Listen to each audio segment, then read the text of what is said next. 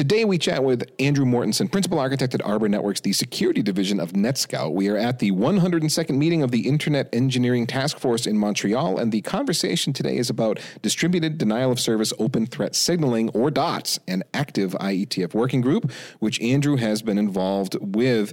Andrew, welcome to Packet Pushers, and uh, in a sentence or two, would you tell us about yourself? Oh, sure. Thanks, Ethan. Thanks for having me. Um, so I am a principal architect at Arbor Networks, as you were saying, uh, security division of NetScout. Mm-hmm. Uh, and I've been responsible for uh, a lot of uh, rapid prototyping, some evaluation of, of uh, new technologies, and that was part of the reason we ended up uh, working with DOTS here at the IETF. Okay, so now I don't think we've ever talked about dots on Packet Pushers before. It's been mentioned, but we haven't gotten into it particularly. Uh, and that's how, that's how you reached out to me. You heard it mentioned on a different show. We were talking about uh, DDoS and said, "Hey, we should talk about dots." So I mean, yeah. here we are having the yeah. show. Um, mm, so for people that have never heard of dots and mm-hmm. the effort, can you give them the the elevator pitch, the ten thousand foot overview? sure. Uh, so dots is really a way to communicate uh, a very basic message between networks, which is "Help! It hurts here." Uh, where hurts is you've got a DDoS attack coming in and it's it's uh, overwhelming your networks or services, and you just need a way to say to somebody who's capable of helping you with that, help, do something for me. And surprisingly, right, there's never been any formalized technical mechanism for that. It's been more of a, a phone call. Uh, um, typically, a phone call. There are uh, a number of uh, proprietary ways to do this. There have been some sort of uh, non-interoperative, not inter, non-interrupt uh, uh, versions of, of uh, signaling for these things. Uh, uh, Arbor itself has a proprietary version um, that we've had around for you know, eight, eight, years or so, mm-hmm. um, and that's another reason we're here because uh, we see advantages in uh, having this open standard where where uh, different network elements can can can communicate the need for that. All right, so that's what's really driving. Well, well yeah, actually, let's qualify that. What mm-hmm. is driving the need? I mean, because so far we've had DDoS mitigation of uh, many shapes and sizes. It's kind of working. Mm-hmm. I mean, what's really come up that has said, all right, we need a we need to standardize the signaling mechanism. Right. A lot of it is is a is across. Autonomous systems, right? When you're actually signaling across uh, domains, uh, that's where things get tricky. So if you say there's you have an attack coming across uh, your domain and it's hitting me, Will you do something on my behalf? There is no standard way to request that. That's that phone call. Maybe you know somebody in the NOC uh, who can actually uh, help you out there. Uh, there are you can do flow spec across boundaries, but that's tricky. That's there are ways that that can go very wrong. Uh, so DOTS is really a way to say it's kind of an advisory way, an advisory protocol that says can you do something for me? And there, unless you have a service level agreement, you know, the other side can say, well, I can't help you right now my, my capacity to help you is, is chewed up. Uh, or I don't know who you are and you're not going to let me do it. Okay, and the core of this issue then is this is a distributed denial of service attack yes. coming from however many points across the internet. Yes. You probably don't have a relationship with many of the points across mm-hmm. which that DDoS attack is traversing. Right. So the signaling mechanism, a standardized signaling mechanism through DOTS mm-hmm. means I can talk to a third party I don't have a relationship with mm-hmm. and state in a standardized way. Yep this is the problem I'm having. I see it coming through your mm-hmm. administrative domain. Can you help me? Sure. That's one of the options, right? One of the, the cases that's actually discussed in the use cases document is uh, an upstream provider um, for an enterprise where uh, the enterprise is suffering a DDoS attack. The upstream provider can actually then mitigate on behalf of that enterprise. But separately, there is that third party scrubbing service uh, where you do not have a relationship with your, your upstream provider or a, a transit provider that is uh, having a DDoS attack, attack traffic mm-hmm. uh, come across uh, to you. Uh, so you might want to talk to that scrubbing service and uh, uh, ask them to, to do some work on your behalf and uh, steer the traffic through their scrubbing services before it gets back to you. Again, that, and that that scrubbing service you're probably paying dearly for. It, that's, so that's one that's one possibility. Yeah. Yeah. So it's just another way to communicate to them. Um, well, I guess there's a few things here. Mm-hmm. One is if you were doing it the manual way, you might see in your firewall logs or IPS IDS logs these things that are identifiable yeah. as an attack. You could mm-hmm. call someone and say, "Okay, here's an example of the you know, the attacks that right. we're seeing." Give them a handful of stuff. Mm-hmm. But it's not automated. It's ugly. You got to do information gathering on yeah. the head end yourself. Mm-hmm this lends itself to yeah the programmability where you'd be able to discern whatever the mitig- the attack scope is uh, and then request the narrowest possible scope for your mitigation uh, one of the things that we tried to do with dots is make sure that uh, the dots client the the entity that's actually signaling for help uh, has a lot of control over over the scope, uh, assuming that the, the server says you you own those resources, right? You can ask you can ask me to to divert traffic and and uh, actually filter. Uh, but one of the things we asked is uh, of the working group was that we we make a way for the uh, client to ask for a lifetime. So maybe I want mitigation for an hour, and once this attack starts to fade, I, am getting feedback from my, my upstream service that says uh, I'm no longer detecting any packets that are being dropped as part of this DDoS attack uh, that client can quickly withdraw that. So you have some control over that relationship as well. You can really uh, kind of control how long you want that scrubbing to be done on your behalf. Uh, maybe you were talking about cost. Maybe that cost is even so much you just want to withdraw and absorb the attack, right? right. But you, we're trying to leave a lot of control in the the client operator's hands. So there's a lot there dealing with the resources. So you mentioned the narrowness of the scope, and then, but I could also take it the width of the scope. So, so mm-hmm. on the narrowness side, what yeah. you're saying is, okay, you actually own this uh, web server and you know, these ports and whatever those services are that you're explicitly requesting. This mm-hmm. is what's being attacked. I need these things protected yes. as narrowly as possible. Yep. Because you don't want, maybe you only uh, want the web service to right. be uh, to, to, be filtered on, and, right. and, nothing else. It could be right. You can, so you can do some of that, and and you know this is where we start getting into some details about how to divert traffic for the scrubbing that that can be complicated, right? If it's BGP, you got to announce the slash twenty four uh, to, mm. to, divert that traffic, uh, unless it's inside uh, a domain that you have a, a, a, relationship, and they can do very selective offloading, uh, possibly with FlowSpec. Right, that is that is one uh, one possibility. So you can divert with FlowSpec itself.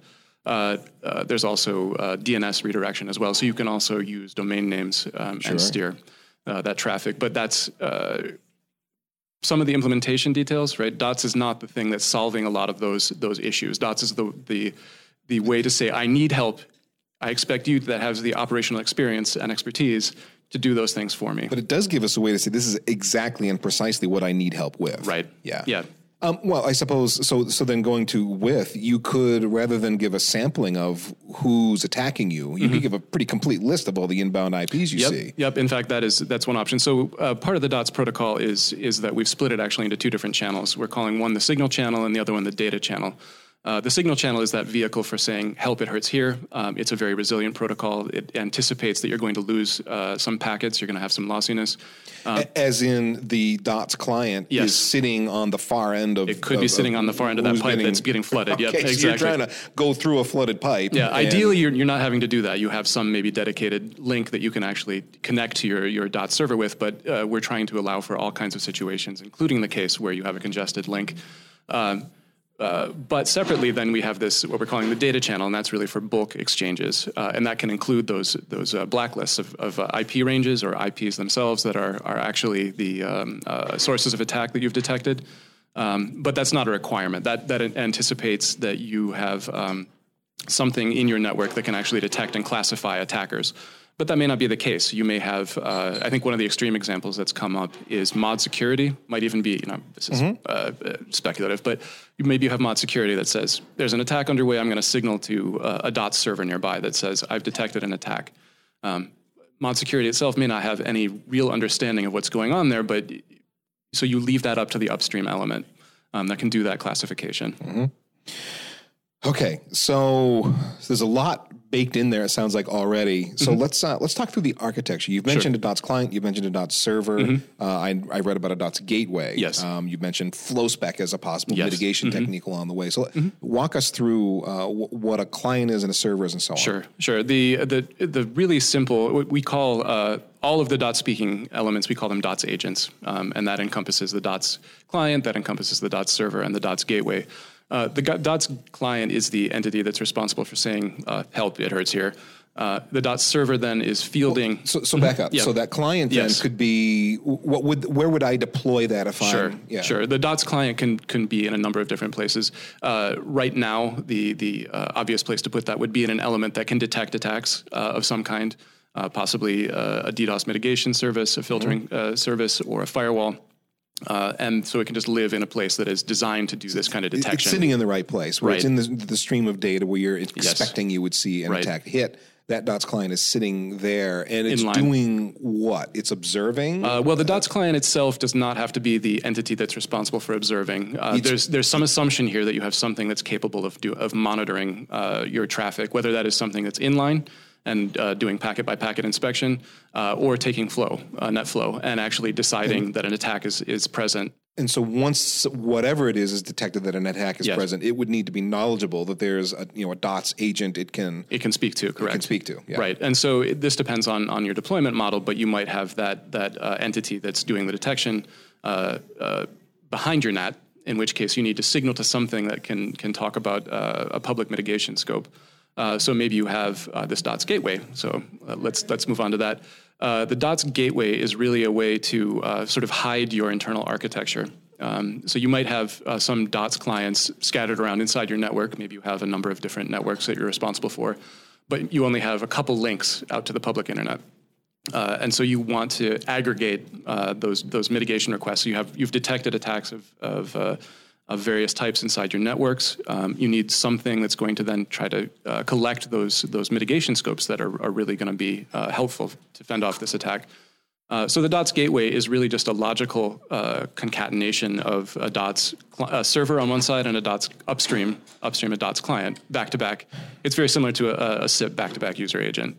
You need something that's going to translate those internal resources to an external resource that Correct. a, uh, a mitigation solution can actually help you protect. Because Correct. obviously, it's not useful to be saying, "Hi, my RFC nineteen eighteen address space is, Exactly, yeah. is getting hammered." Yeah, Yeah, boy, this uh, boy, we've seen so many attacks against 192, 168, whatever. Yeah, exactly. Yeah, yeah, thanks for sharing. not helpful. and not, right. not going to do anything yet. So, so the gateway does that business, as you said, basically a client on one side and a server on the other. So the, the So the signal then is sent from a DOTS client, possibly with this gateway in the middle to do that uh, translation you were speaking of. Uh, and then the server is responsible for fielding um, those uh, requests from the client. Um, and the client really just establishes the signal channel uh, by saying connecting, uh, proving who it is. We use a, a COAP as the the uh, transport, uh, which is the constrained application protocol. Um, it has some really nice, uh, resilient characteristics. It, it's designed for uh, you know low power networks, uh, lossy networks. okay, it happens to be new to me, but but it is something that you reused. It, Yes, it is. it, it uh, is yeah. Mm-hmm. an IETF standard, yeah. Uh, and one of the things that makes it really nice for, for the DOTS protocol is that it has this concept of, of non-confirmable messages. Um, so in many ways, it resembles HTTP. In, in fact, there are some CoAP gateways where you translate uh, HTTP to uh, CoAP for your, uh, you know, maybe IoT devices that are scattered around.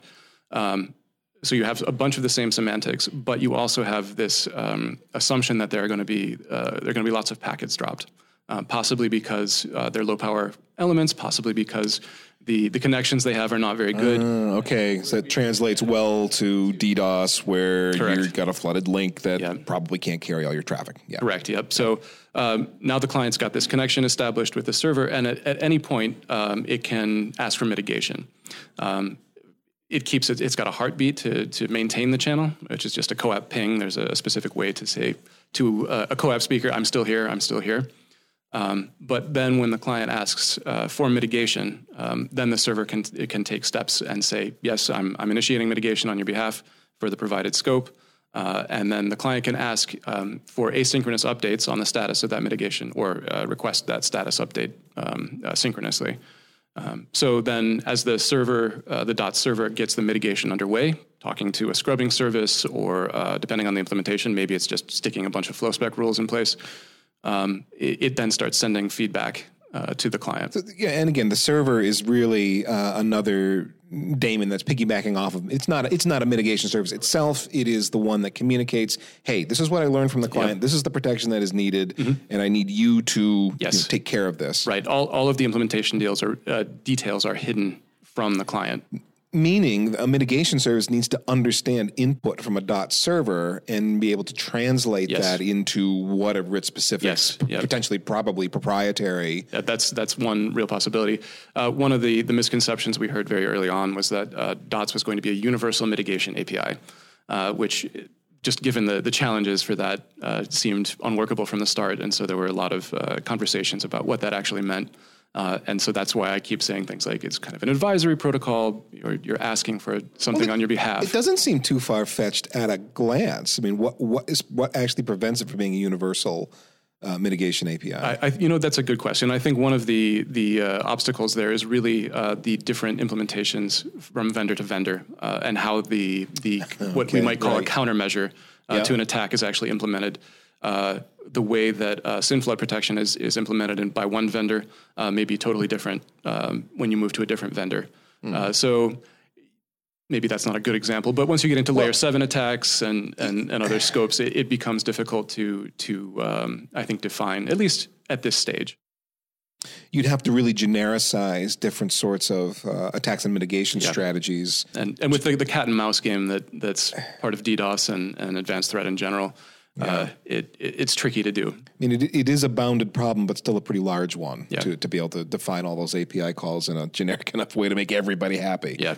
Yeah, So you can. It's certainly a rat hole you could yeah. go down. And you know, the one thing that we do have available in the uh, the, the, data channel we are talking about the bulk data exchange is uh, uh, support for defining ACLs that you'd like uh, applied to your your uh, your traffic. Um, so there is some control on there. It, it's uh, again not a, a, mitigation API. You're not saying please enable the following countermeasures. I'm seeing an attack that has uh, volumetric characteristics, uh, low and slow characteristics, you know, sort of the resource exhaustion, connection mm-hmm. exhaustion, uh, and uh, some layer seven. I've got some, uh, or maybe some amplification as well. Uh, go ahead and, and protect me from all of those. You're saying that, that that's not really there, right? That that level of detail, right? Exactly. Okay. Okay. So there's still a so we've got a signaling mechanism, but it's it it accomplishes um, a generic or a standardized way mm-hmm. to to share information, yeah. but it is not. Uh, it's not a. It's not an instruction. Right. It's a request right. for help. Yes. However, that is to be interpreted by the yep. dot server on the other end, and then handed down to the mitigation services. Right. Really subject to interpretation. Yes. Okay. Yeah. And, and, and, and, I take it that's the way the standards have been written, that that's yeah. subject to interpretation at this that, point? I think that's true. And then uh, one thing that we did try to also make uh, some space for is uh, uh vendor additions to the, the protocol. So they can piggyback things that might um, in some way prime their, their own mitigation. So you've got some details, maybe your DOTS client can tell you a little bit more about the profile of the attack because your DOTS client also happens to be some, maybe it's a firewall, maybe it's a, a, a DDoS mitigation system itself and so it's got some concept. Uh, and if you happen to know what's on the other end, you can also then ship these details across. Uh, but so does that mean like vendor extensions to the DOTS communications protocol? That's yes, that's a possibility. No, none of that exists, but, there, we tried to leave space for that. Yeah, constructed that that was there. Got yeah. it. Okay. So it could be, um, you know, I'm talking to, you know, I don't know, an Arbor mm-hmm. uh, DOTS server on mm-hmm. the other end, right. and if I send these special extra things, that may help in the mitigation. Right. right. They might it might help your your uh, the time of your response. Uh, but we also have it specified in the documents that if if uh, you have unrecognized extensions, you just ignore them. So okay. the client doesn't really have to know that much about what's on the other side. Sure. Okay. Okay. So what has been um, the the uptake so far from the community. Obviously, mm-hmm. there, there, there, was enough to get a charter built. Sure. There's a working group. There's several documents that have been mm-hmm. created, mm-hmm. and and and what's the reaction so right, far? Right. So at, at, this point, we've heard about it. I, I just speaking uh, uh, from uh, as, as an employee of my current employer, mm-hmm. Uh, we have certainly heard about it from a number of people out in the field. Uh, and from partners as well, they're they're very interested in seeing this proceed. Uh, and as a result, there are now several implementations. We have we have one internally that we're we're hoping to bring forward. Um, uh, and there are some implementations that have come out of a couple other participants in uh, in the DOTS working group uh, for interop testing. Um, and so we we hope to see this really start to take off now. The uh, the protocol drafts themselves, the signal channel and the data channel are, are stabilizing right now. Um, they've gone through a working group last call, which means uh, the working group itself has kind of determined uh, there there are no further things that need to be done at this time. We will probably have some additional feedback and, and you know, minor changes. But at this point, uh, what's defined in those protocol drafts is is uh, very stable, and so implementers can can proceed without worrying too much about you know significant changes to the spec. Well, it's interesting to me as an end user because it means anything I've got in my security arsenal that supports DOTS, mm-hmm. if I've got a DOTS target I can send to on the other end. Mm-hmm it's just made my communications process a whole lot easier. Right. So I can start looking, you know, is there dots inside more or less? Yep. And uh, and since it's an open standard, that means there's certainly a lot of open source security projects out there that could leverage this, absolutely, as yep. well as commercial solutions. Right, and in fact, that's that's one of the reasons we talked about the mod security case again, where we're mm-hmm. talking about maybe it's an application layer, an endpoint that actually can detect something's going on, uh, and then rather than having to um, uh, require require something uh, that really has a, a, comprehensive understanding of, of what DDoS is, you can ask uh, as an application for help So you have you have an earlier you have a potentially an earlier detection based on the characteristics of the traffic that that endpoint is seeing. I want to go back to the DOTS data channel. Sure. You're just exchanging bulk bulk data, bulk records. I know all of these things are attacking me. Let's say, and I need to get Yep. that data off. Okay. So as the DOTS client, uh, is where did I put all that data to begin with? Is it living in a database somewhere? Is Mm-hmm. it living up in memory? Uh, so the, that blacklist or the, the configuration that you so Yeah, you you when you're saying I, I need you know I've really identified uh, the things that need to be blocked. It's Mm-hmm. these source addresses, uh, or you should no matter what I tell you, no matter what you see, don't block these addresses. You might have a whitelist that you, you don't want any traffic there. Um, so I think that's really implementation specific. Uh, Sure, okay. uh, so that might be, uh, I mean, it could be manual. Uh, if there's somebody just monitoring traffic and deciding, uh, that's the, the extreme case. Um, but typically, you might have a, a firewall, uh, something that's seeing the traffic, certainly something that's collecting flow, um, would have that. You'd be able to get uh, sort of the top N uh, sources that are, are causing problems. Um, and then you can offload that to the DOT server, which, uh, depending on the available space in, in TCAM, um, uh, you can you can actually drop uh, in, in hardware. So the DOTS client then is going to push that data, bulk data, in some format. Is it uh, is, is it JSON? It's, uh, it, it's so it's actually using uh, NetConf, which is another standard from the. Uh, Sure, Yep, okay, Yep. yeah. Uh, so we we looked at uh, sort of ease of implementation, particularly for that, and uh, NetConf has, has gotten a lot of. Oh, sorry, not NetConf, RESTConf. Uh, Oh, RESTConf, fair which is yeah. the the HTTP uh, Yes. form of NetConf, effectively, right. or subset thereof. Uh, so yes, the body is is encoded in, in JSON uh, or whatever RESTConf will support now and in the future, uh, and then you send that across uh, and um, depending what the dot server is actually capable of implementing, it can take your your blacklist there, uh, start filtering uh, using FlowSpec rules, um, and if you've got a narrower scope, maybe providing source ports, uh, you can you can do further filtering at that point.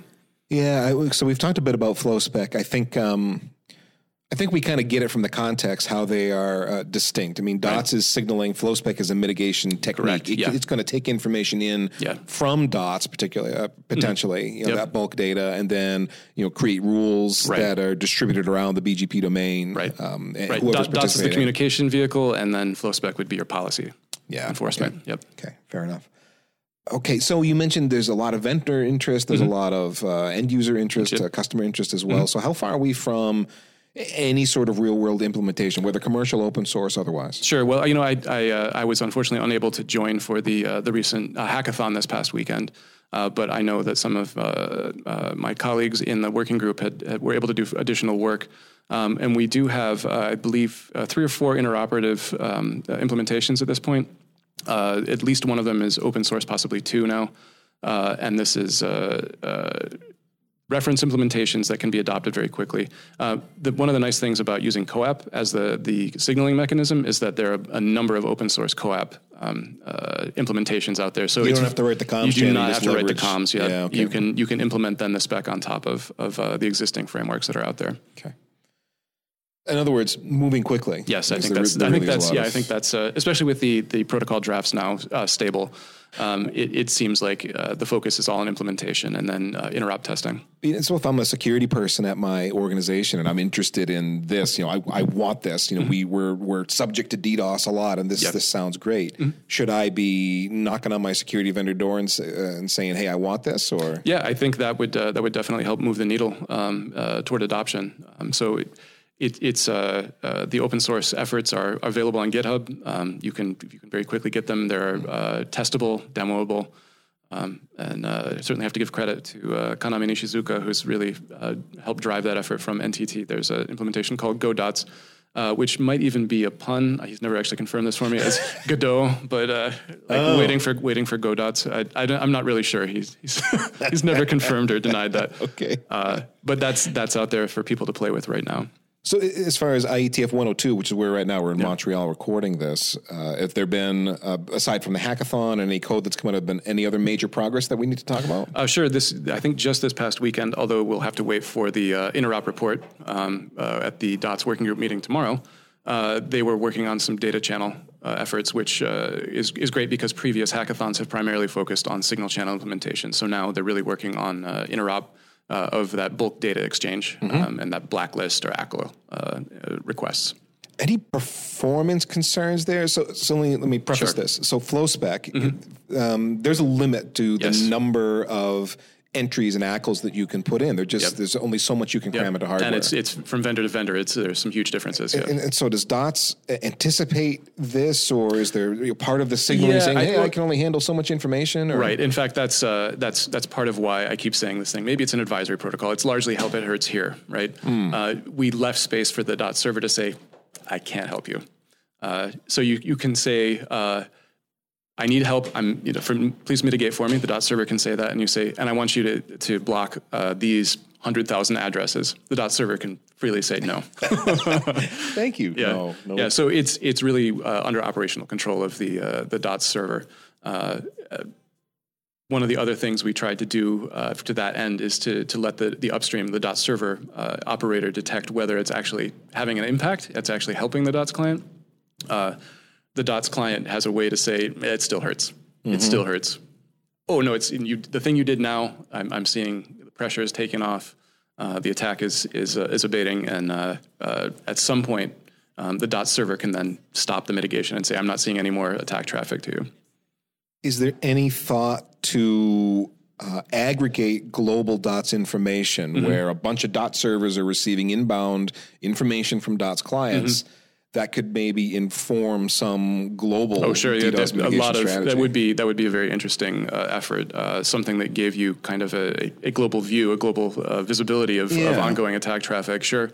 Uh, you know, again, just speaking from my my own experience with the, my current employer. Uh, we do have uh, probes in some uh, major ISPs, and we've been able to do something like that. But using dots to then build out that visibility even further sounds like a really interesting project. So nothing formal or anything that's just come up. Not just, at this point, but It just seems like an interesting way to use Sure. the data because you've got live data streams flowing in from clients all over the world. In Right. theory, You can, there are some opportunities for some, forensics or uh, you know post-mortem discussions or data exchanges that then allow you to do some analysis on trends. That would Ooh, be. so we could we could say machine learning we, again. we, we yes. could probably even say machine learning. yeah, even even deep learning. Yeah. Ooh, yes, yes, indeed. So another question pops in my head, Andrew, and that is about uh, onboarding a Dots client. So I've got some Dots clients I'm using. I've got you know four more I want to add. Is there a a process for that? Because there's got to be some kind of an agreement between Right. Mm-hmm. client and server that uh, you know, yes, I'm going to listen to inbounds from you. Right, right. In fact, uh, we're requiring uh, client certificate authentication, at least in the current spec. Uh, and so that gets you into PKI and all of the, the tricky uh, bits that are involved there. Um, and so we actually do have some conversations going on, uh, early conversations at this point, about uh, the way to provision new DOTS clients, uh, taking advantage of some other standards, um, including uh, enrollment of, of uh, uh, new endpoints. Um, there are secure ways to exchange your, your certificate request with a, a certain um, service, and I believe it's called ESP. I'm forgetting the RFC number. Um, but this uh, the enrollment over secure transport. Um, uh, so you can, as a dot server, uh, get some uh, maybe one-time token uh, and request your certificate with a, a CSR, uh, and that that enrollment service could then uh, uh, help bring you into the dots uh, environment. And uh, a lot of this is is uh, is not very well defined, but this is what we're trying to solve. Yeah, but but it- but it, it, really underscores the point that you wouldn't want a you know, a bad actor popping on the network as a dot client. Correct. Yeah. In fact, we have uh, a lot of discussions, particularly in the architecture, uh, about the the impact that a bad actor, somebody that compromises uh, a dot a client, could actually have uh, if they can request mitigation uh, and then withdraw it. You know, they can they can swing traffic around by uh, getting the, Oh the yeah, upstream. you could use dots to create Oh, your yes. own DDoS. Yep, uh, exactly. And, and one of the one of the things we're, we were very concerned about is is avoiding letting DOTS bec- itself become a vehicle uh, for DDoS. Therefore, certificates, authentication, you know, tokens, uh, Yep. et cetera, to really make sure that that endpoint that you're speaking to is who it says it is. Correct. Yep. It's not just the you know encryption of the request and all that. It's Yep. about that authentication. Right, and we've even we've even added uh, uh, trying to anticipate at least some cases where uh, even well-behaved DOTS clients might end up having some negative impact on uh, on the upstream network, where somebody requests mitigation, traffic is swung to the scrubbing center, they quickly withdraw it, gets swung back. Uh, we're trying to let the. DOTS server then uh, say, okay, you told me withdraw it, but I have some grace period before I actually uh, change the path again. Kind of Yeah. like a like dampening. exactly. Yep. Yeah. Yep. To avoid flapping. Yep. Right. Right. Okay. Okay. Well, Andrew, thank you very much for introducing dots to us. Now, for people that are interested in learning more, I know they can go up to uh, they, if they Google uh, against the IETF and Yep. look for DOTS, DDoS, Yep. open threat signaling. Yes. They're going to find all the working group documents Mm-hmm. are there. Um, the documents you've been involved in, requirements and architecture, along with some other ones, is uh, half a dozen or so. I Yeah, think about that are right now, now. yeah. Mm-hmm. Uh, is there anywhere else you'd recommend that they do Sure. Yeah, we, we do have a, a, a GitHub presence. It's the dotswg, uh, so github.com slash dotswg. And then uh, NTT is, is uh, currently got a GitHub presence with the GoDots implementation. Um, so I would direct people there for uh, for a start. Very good. Now, are you uh, social where people want to follow you directly? Uh, how do they do I'm, that? I'm, uh, I'm on Twitter at uh, More Tension, M O R E T E N S I O N. Uh, bad pun on my last name, but there it is. Um, Bad puns are what we're all bad about. puns here. are what we're That's all about. stuff. Yep, and uh, that's probably the best way to, to follow me right now.